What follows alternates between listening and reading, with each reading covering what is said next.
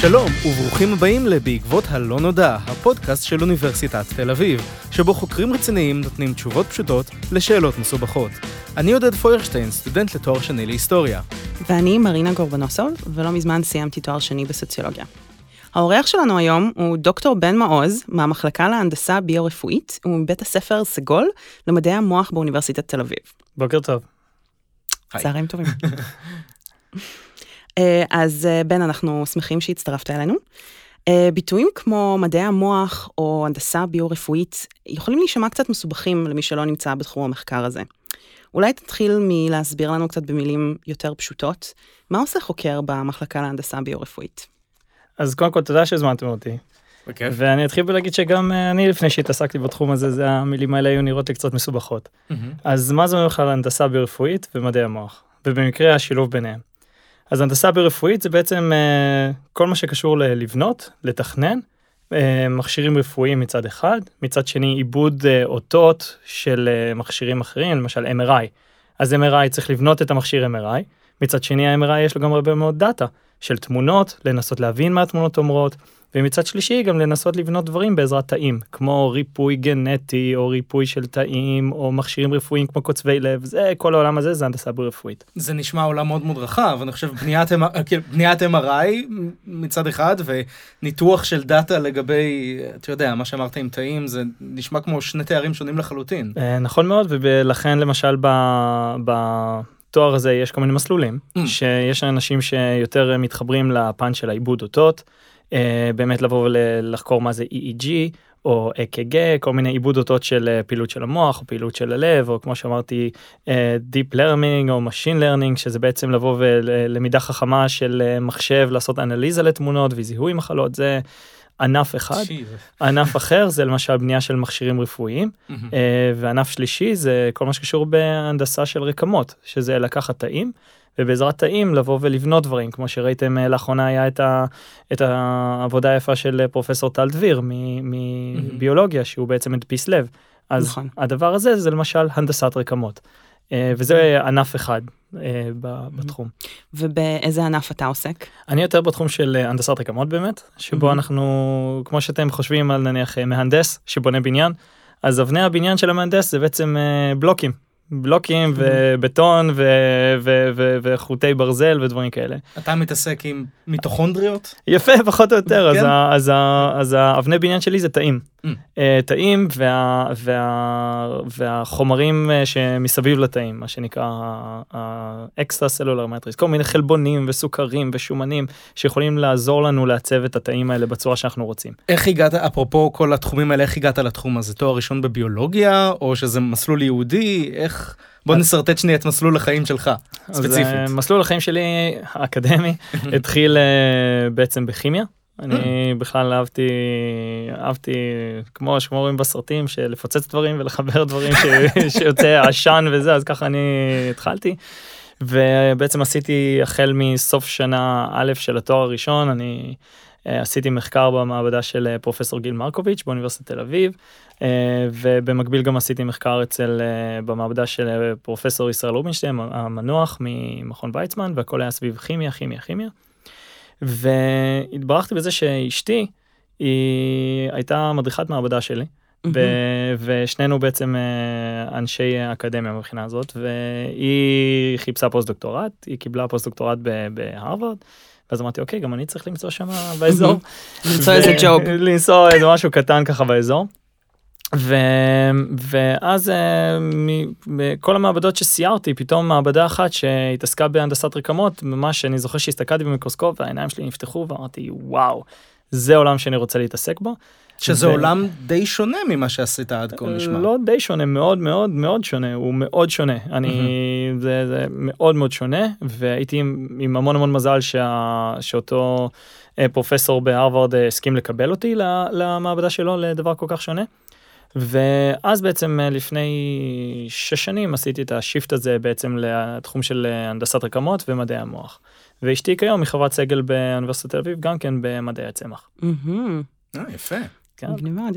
אה, טוב, אנחנו עוד נשאל אותך שאלות על זה, אבל הייתי רוצה לדבר איתך אה, קצת על המחקר שאתה עושה עכשיו, שאני אישית, כששמעתי עליו, הוא היה, הוא מדהים בעיניי, אני אפילו לא יודעת איך לתאר אותו במילים שהם לא סופרלטיביים. זה מוח על שבב, נכון? כן. אז אתה יכול קצת לדבר איתנו על מה זה מוח על שבב? איך, מה עושים עם זה? בשביל כן. מה זה? אישית האסוציאציה הראשונה שלי זה כאלה סרטי מדע בדיוניים, אתה יודע, מוח בצנצנת, כן. שמחוברים אליו כל מיני דברים, כן. האם, זה הפרנקנשטיין הבא, או... עדיין? לא, עדיין לא. אבל זה. הכיוון שהולכים אליו. אה, אתה יודע, עדיין לא, עדיין לא, בוא נגיד עדיין לא, אבל אה, אוקיי. בגדול הרעיון הוא שאם אנחנו זוכרים שיש את השני הענפים האלה שאמרנו של הנדסה ביו-רפואית מצד אחד וצד שני מדעי המוח, מהמם. אז מדעי המוח זה כל התחום שחוקר את המוח, אה, וזה יכול להיות החל ברמה של, אה, של אה, פסיכולוגיה, שגם את זה יש לנו מהמם. באוניברסיטה, אנשים שבודקים את המוח בפן של פסיכולוגיה, יש אנשים שבודקים את המוח בפן של, של MRI ולראות את החיבורים בתוך המוח, ויש אנשים שבודקים את התהליכים הביולוגיים של תוך המוח. והיופי בהנדסה ביו-רפואית ומדעי המוח שזה משלב את היכולת הזאת של באמת לעבוד עם רקמות ותאים מצד אחד מצד שני בכל מה שקשור בדגש על אה, חקר המוח. מהמם. אז עכשיו לגבי מה זה בעצם אומר אה, איבר על שבב, לפני שספציפית מוח על שבב. מהמם. הרעיון הוא כזה, אם אנחנו מסתכלים כיום על אה, פיתוח תרופות, מדובר על בעצם תעשייה מאוד מאוד מאוד יקרה אה, ומאוד ארוכה, עם אה, אחוז אה, כישלון די גדול. מה זה- הכוונה? מה זה אחוז כישלון? אז הכוונה היא שבשביל להצליח לקבל תרופה, החברת תרופות בסופו של דבר תצטרך להשקיע כמעט 2 מיליארד דולר, ובין 10 ל-20 שנה של פיתוח. ואם אנחנו מסתכלים על התהליך עצמו, איך מפתחים תרופה, בעצם אתה לוקח איזושהי מולקולה, מנסה אותה על הרבה תרביות של תאים, אתה לוקח את זה במעבדה, שם את זה על תאים, אה, וזה נהדר, והתאים האלה, ריפו את המחלה עברה לתאים האלה, ואז השלב הבא זה ניסויים בבעלי חיים, אה, כי זה שלב שהוא הכרחי לפני שעוברים לשלב שבו מנסים את התרופה על בני אדם. הסטטיסטיקה כיום היא כזאת שמעל בין 60 ל-90 אחוז מהתרופות שעוברות בהצלחה אה, ניסויים בבעלי חיים נכשלות בבני אדם. 60 עד 90. כן. וואו. זה ה- זה הרוב, בעצם הרוב, החלק הארי שלהן, כן. כן, זאת אומרת 100 אחוז מהתרופות שעברו, כן, כן. אתה לוקח את, רק את אלה שעברו את הניסויים בבעלי חיים, אז בין 60 ל-90 אחוז ייכשלו אחרי זה. בבני אדם. וואו. והסיבה היא מאוד ברורה, כי בסופו של דבר אנחנו לא אה, עכברים. אולי כן. ספלינטר מצבי הנינג'ה, אבל אה, נכון. אנחנו אה, פחות אה, עכברים. ואתם אישית ו- במעבדה עובדים על המותגן שיאפשר להפוך אותנו לצבי נינג'ה. אז לא, זה לא אנחנו. זה אולי, אה, זה אולי מישהו שהיה פה שבוע שעבר, כן, זה פחות נכון. אנחנו. אה, אנחנו אנחנו קראנג בסיפור. אז. איפה נכנס באמת זהו. המוח על שבב בעניין הזה? אז אה, אפרופו קראנג. זהו, אז אה, מה שקורה, הבעיה שרוב האנשים לא, לא, לא בגיל שהם זוכרים את אה, צבי הנינג'ה.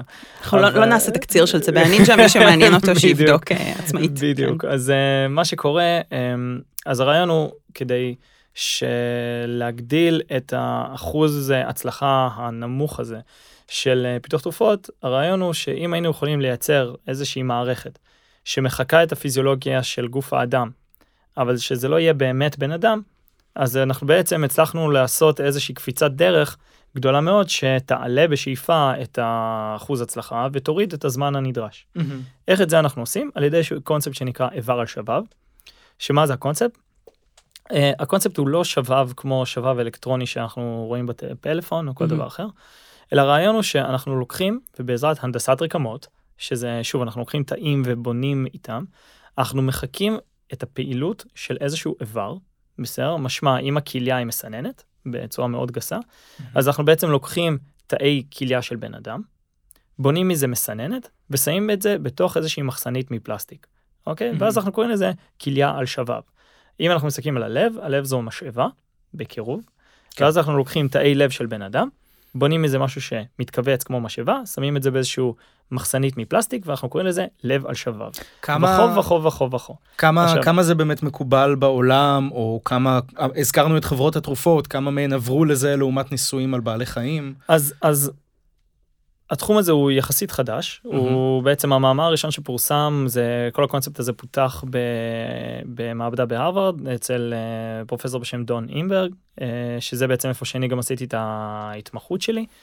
אה, ובעצם בעשר שנים האחרונות ממתי שהמאמר הזה פורסם היה גל אדיר של של של של פיתוחים בעניין, של קול קורא בעניין, של חברות שהוקמו מהסיפור הזה, מחברות תרופות שמנסות לעשות מחלקות רק שמתעסקות עם הדברים האלה, קול קורא של משרד המדע ודברים כאלה, כי באמת יש לזה פוטנציאל אדיר. ממש חוד החנית רק... עכשיו של המחקר הזה. זה, זה, זה בהחלט, אה, זה בהחלט אה, קונספט חדש, mm-hmm. בהחלט. ומכיוון שהוא לא מבוסס מספיק מבחינת השנים, אז גם יש הרבה מאוד מחקר שאנחנו עושים בעניין על מנת לקדם את זה ולבסס את זה יותר. Mm-hmm. עכשיו אני רק אוסיף עוד שתי נקודות, מדוע זה כל כך... Uh, פרט לזה שזה נשמע מאוד מגניב ונחמד, למה, מה היתרון בסיפור הזה.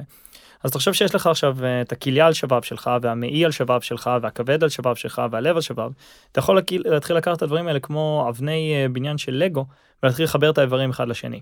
וואו. אז אתה יכול להתחיל לחבר עכשיו את הלב למעיים מוח ולכל איבר אחר ולהתחיל להסתכל על האינטראקציות שיש לך בין איברים, איך איבר אחד שהוא חולה משפיע על איבר בריא, איך איבר בריא משפיע על איבר חולה, אה, לראות איך תרופה נכנסת דרך המעיים עוברת לכבד ועוברת פירוק בכבד ועוברת ניקוי בכליה, ו...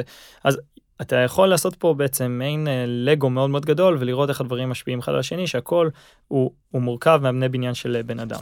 וזה עכשיו, ממש משהו שאפשר אה. לראות אחד לאחד אתה מחבר כמו שאמרת קיבה ולא יודע כבד אחד לשני אני מכיר מספר אנשים שמספיק שאתה תחבר את המעיים למוח ואנשים יגידו שזה מספיק אה, קרוב לאנשים הספציפיים האלה. זה אני, זה אני, נכון. כן. זה, פה אני לא אגיב, אבל אה, מה שאני אגיד זה ש, ש, שנקודה חשובה שבדרך כלל אנשים שואלים, זה שמאיפה אנחנו לוקחים תאים של בן אדם.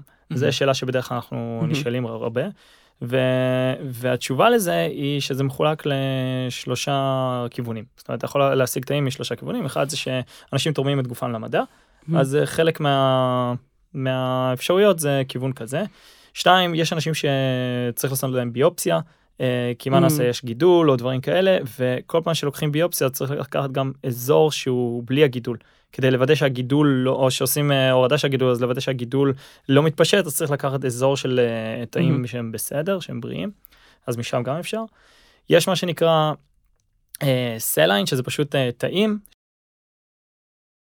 שיצרו במעבדה נקרא לזה ככה שהם פשוט לא מפסיקים להתחלק שזה תאים סרטניים בעצם אז הם פחות נרצה לעבוד עם דבר כזה. כן. אבל uh, הקרם דה לה קרם מה שנקרא זה בעצם uh, שיטה שפותחה uh, uh, בערך לפני כמעט 15 שנה שבעצם מה ש... ש... שאותו בחור בשם ימנקה עשה שהוא בעצם הבחור שקיבל את הפרס נובל הכי מהר על התגלית הזאת, וואו. שמה שהוא הצליח לעשות, הוא בעצם לקח תאים מהגוף, ספציפית תאי עור, והצליח בשיטה שהוא פיתח להפוך את התאי עור האלה לתאי גזע. עכשיו ברגע שיש לך תא גזע זה אומר שזה תא שהוא שהוא בוא נגיד בלי תפקיד. זה מה שנקרא הסקלטון קי של הגוף שמתפתח לדברים שונים נכון? לצורך העניין כן. כן. זה, אוקיי. זה תא שאין לו שום תפקיד שהוא יודע שאפשר לגרום לו להתחלק לתא עם תפקידים. אוקיי, אז תחשבי... כלומר, אני יכולה לייצר, נגיד, בעצם, אני יכולה לייצר מהאור הזה עכשיו כליה. לצורך העניין, לצורך העניין. תחשבי שמה שקורה כשאנחנו גדלים, אז יש לך uh, הרבה מאוד תאי גזע, והתאי גזע האלה מתחלקים לך והופכים להיות לך את הלב, את הכליה, את הכבד, את הציפורניים, כל תא שאת רוצה נניח. אוקיי. ומה שקורה, עד לפני uh, אותה תגלית, ברגע שתא קיבל תפקיד מסוים, זהו, עם זה הוא מת. ולא היה יכול, אי אפשר לעשות את התהליך הזה הפוך. והוא גילה איך אפשר לעשות את התהליך הזה הפוך. אז מה שקרה, וזה אחד מהדברים הנהדרים בעצם בטכנולוגיה הזאת שהוא עשה, ו- ו- ו- וזה השליך על הכל, גם על הטכנולוגיה שלנו, זה שמה שאפשר לעשות היום, קונספטואלית, אה, אנחנו כמובן עובדים על זה ועדיין אנחנו לא שם, אבל תחשבו שהייתי יכול לקחת את ה... איזה חתיכה קטנטנה מהאור שלך, mm-hmm. להפוך את זה לתא גזע באותה שיטה, ואז מהאור הזה שלך להתחיל להפוך את זה לתאי לב, עם המטען הגנטי שלך, mm-hmm. תאי כליה עם התא הגנטי שלך, תאי מוח עם התא הגנטי שלך, ולייצר מיני את mm-hmm. בצ'יפים, באיברים. ואז אני יכול לבדוק uh, personalized medicine, רפואה מותאמת אישית, לגבי וואו. תאים של אנשים ספציפיים, האיברים של אנשים ספציפיים ודברים כאלה. זה אומר שבעצם רופא יכול תאורטית לקחת תרופה שאני אמורה לקבל, ולהגיד, אני לא בטוח איך זה בדיוק יעבוד עם הגוף שלך, או כל מיני דברים כאלה, וממש לבדוק את זה על דגם של האיברים שהתרופה הזאת אמורה להשפיע עליהם? אז תאורטית את צודקת בהחלט. בפועל אני מניח שעברו עוד כמה שנים עד שזה יהיה אפשרי ברמה הפרטית. אז בהחלט כיום זו באמת השאיפה ולשם אנחנו חוקרים ומנסים אנחנו עוד רחוקים מאוד מלהגיע לשם אבל uh, זה בהחלט הקו ש, ש, שמנחה את רוב המחקרים, לנסות לעשות דברים כאלה, שנניח עכשיו למישהו יש מחלה מסוימת, סרטן, אז שיהיה אפשר לקחת את התאים שלו, לבדוק קוקטיילים שונים של אה, סרטן, של תרופות נגד סרטן, לראות איך הן משפיעות, ואז רק את התרופה המנצחת והקוקטייל המנצח, לבוא ולהשתמש בזה עבור אותו פציינט. Mm-hmm. אז כל התחום הזה של הנדסת רקמות ואיבר השבה והדברים האלה, יש לזה השלכות מאוד גדולות ברפואה מותאמת אישית וכל מה שקשור ל, ל, ל, ל, להורדת כמות הניסויים בבעלי חיים mm-hmm. ולהעלות את היעילות של תרופות ובאמת mm-hmm. יש לזה המון המון השלכות. חלקם אנחנו קרובים יותר, חלקם אנחנו קרובים פחות. אני חייבת לשאול אותך כי זה נשמע כאילו אתם בעצם סוג של מגדלים איברים בצנצנת. אז עד כמה זה קרוב או לא קרוב לבעצם פשוט נגיד איברים למען השתלת איברים. אם אפשר לגדל את הלב שלי, כאילו זאת אומרת עוד גרסה של הלב שלי מתאים, אז האם זה בעצם אומר שאפשר נגיד להשתיל את הלב הזה אחר זה או...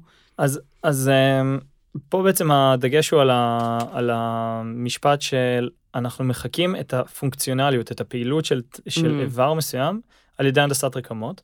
ובגלל שאנחנו מחכים רק את הפונקציונליות, משמע אם הלב הוא עם משאבה, אז אנחנו עושים משהו קטן ש, שמתכווץ, אנחנו לא מחכים את כל הגיאומטריה המורכבת של הלב, mm-hmm. עם כל הוורידים והעורקים והדפנות והשכבות השונות של התאים והמסתמים שעומדים בלחצים כאלה ואחרים, אז אנחנו עובדים בקונספט אחר לגמרי. וזה, תחשבי שהגודל של האיבר על שבב שאנחנו מדברים עליו הוא בגודל של דיסק און קי.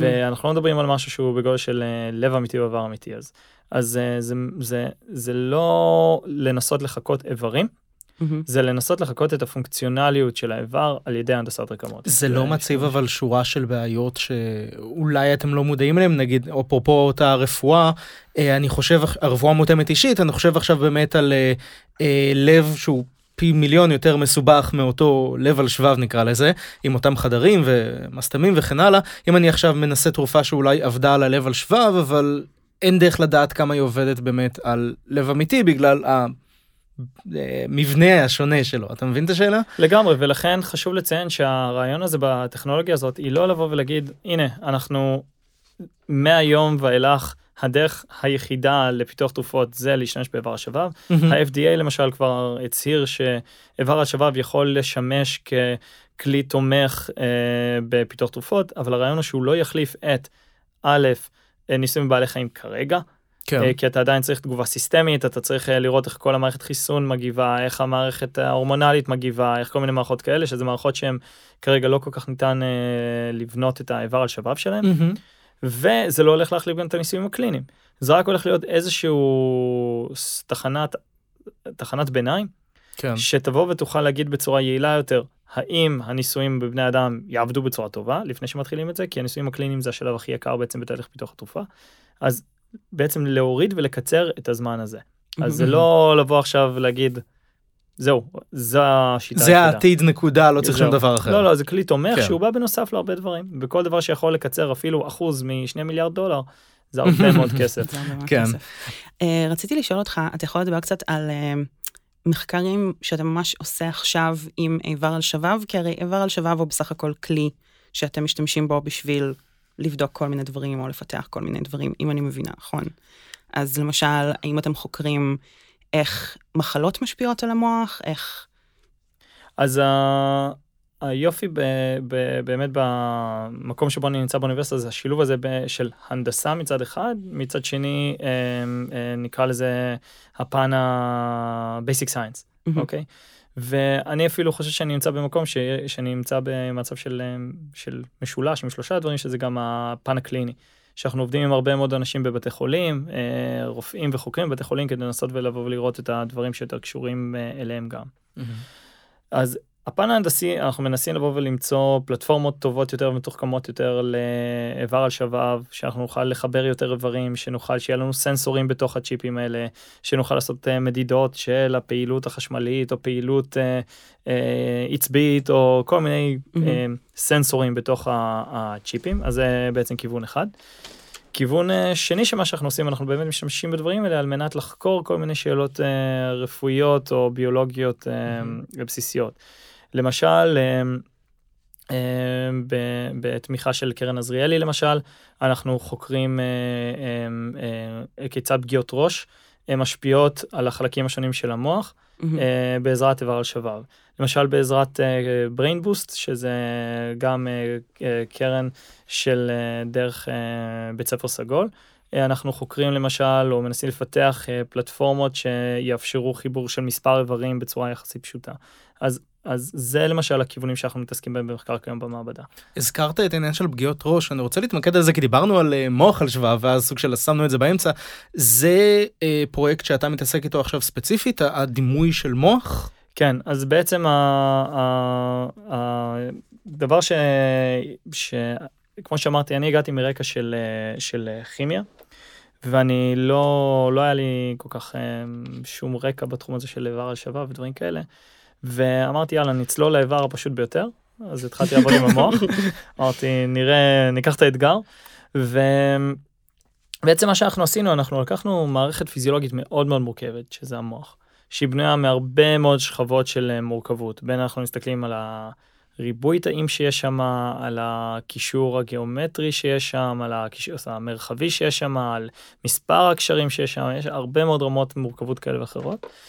ובעצם מה שאנחנו עשינו, אנחנו לקחנו אה, מערכת מאוד מאוד מורכבת, שזו המערכת שהיא מקשרת בין הכלי דם ל...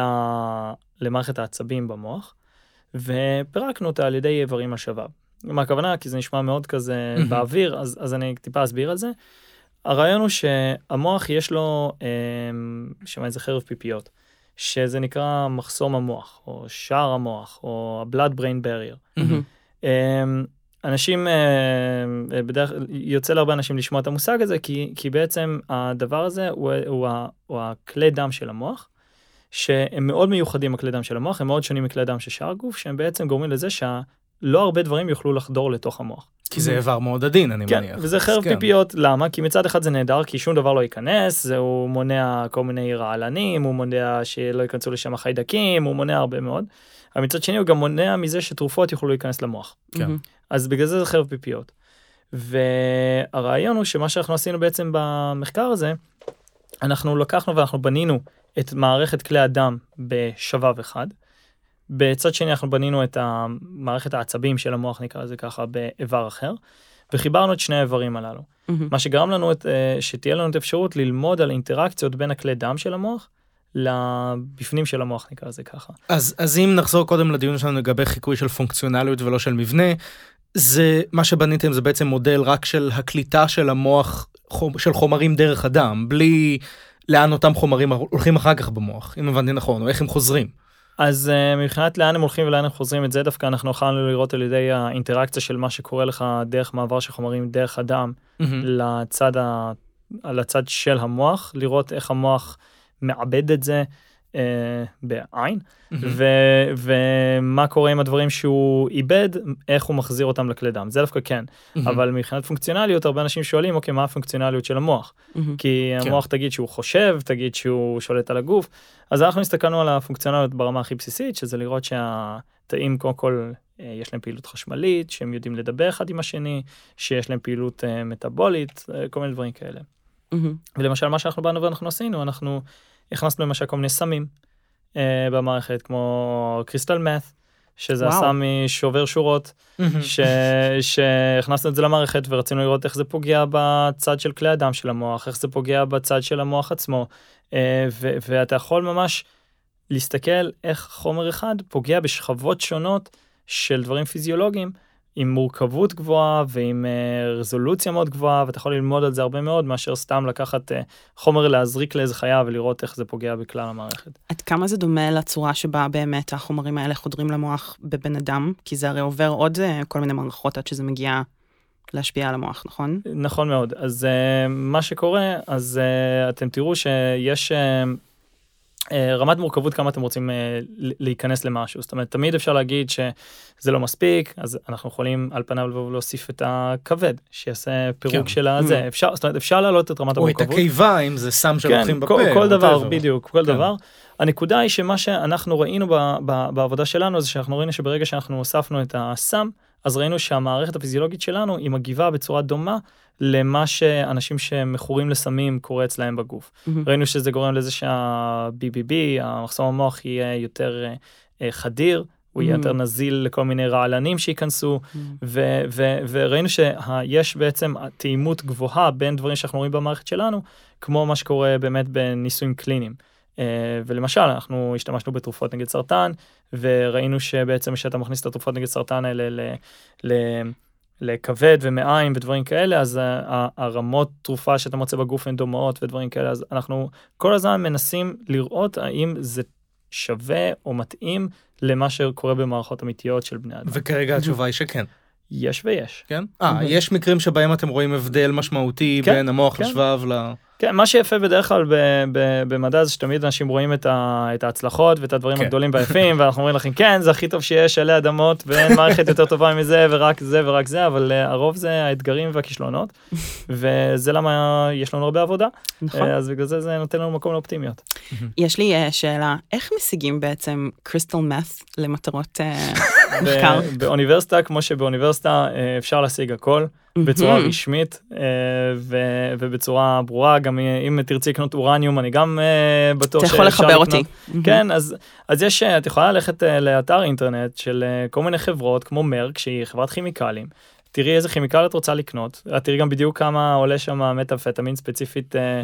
אה, זה, זה משתנה, אני יודע, בין כמה גרמים את רוצה. ואם את אה, קונה מהמקסיקנים או הקולומביאנים. זהו, אנחנו קנינו 100, אנחנו קנינו חמישה גרם באיזה 150 דולר, אז הבעיה היא. לא, הבעיה היא לא איפה, איזה חברה מוכרת את זה, זה, זה מאוד קל בתור חברת כימיקלים.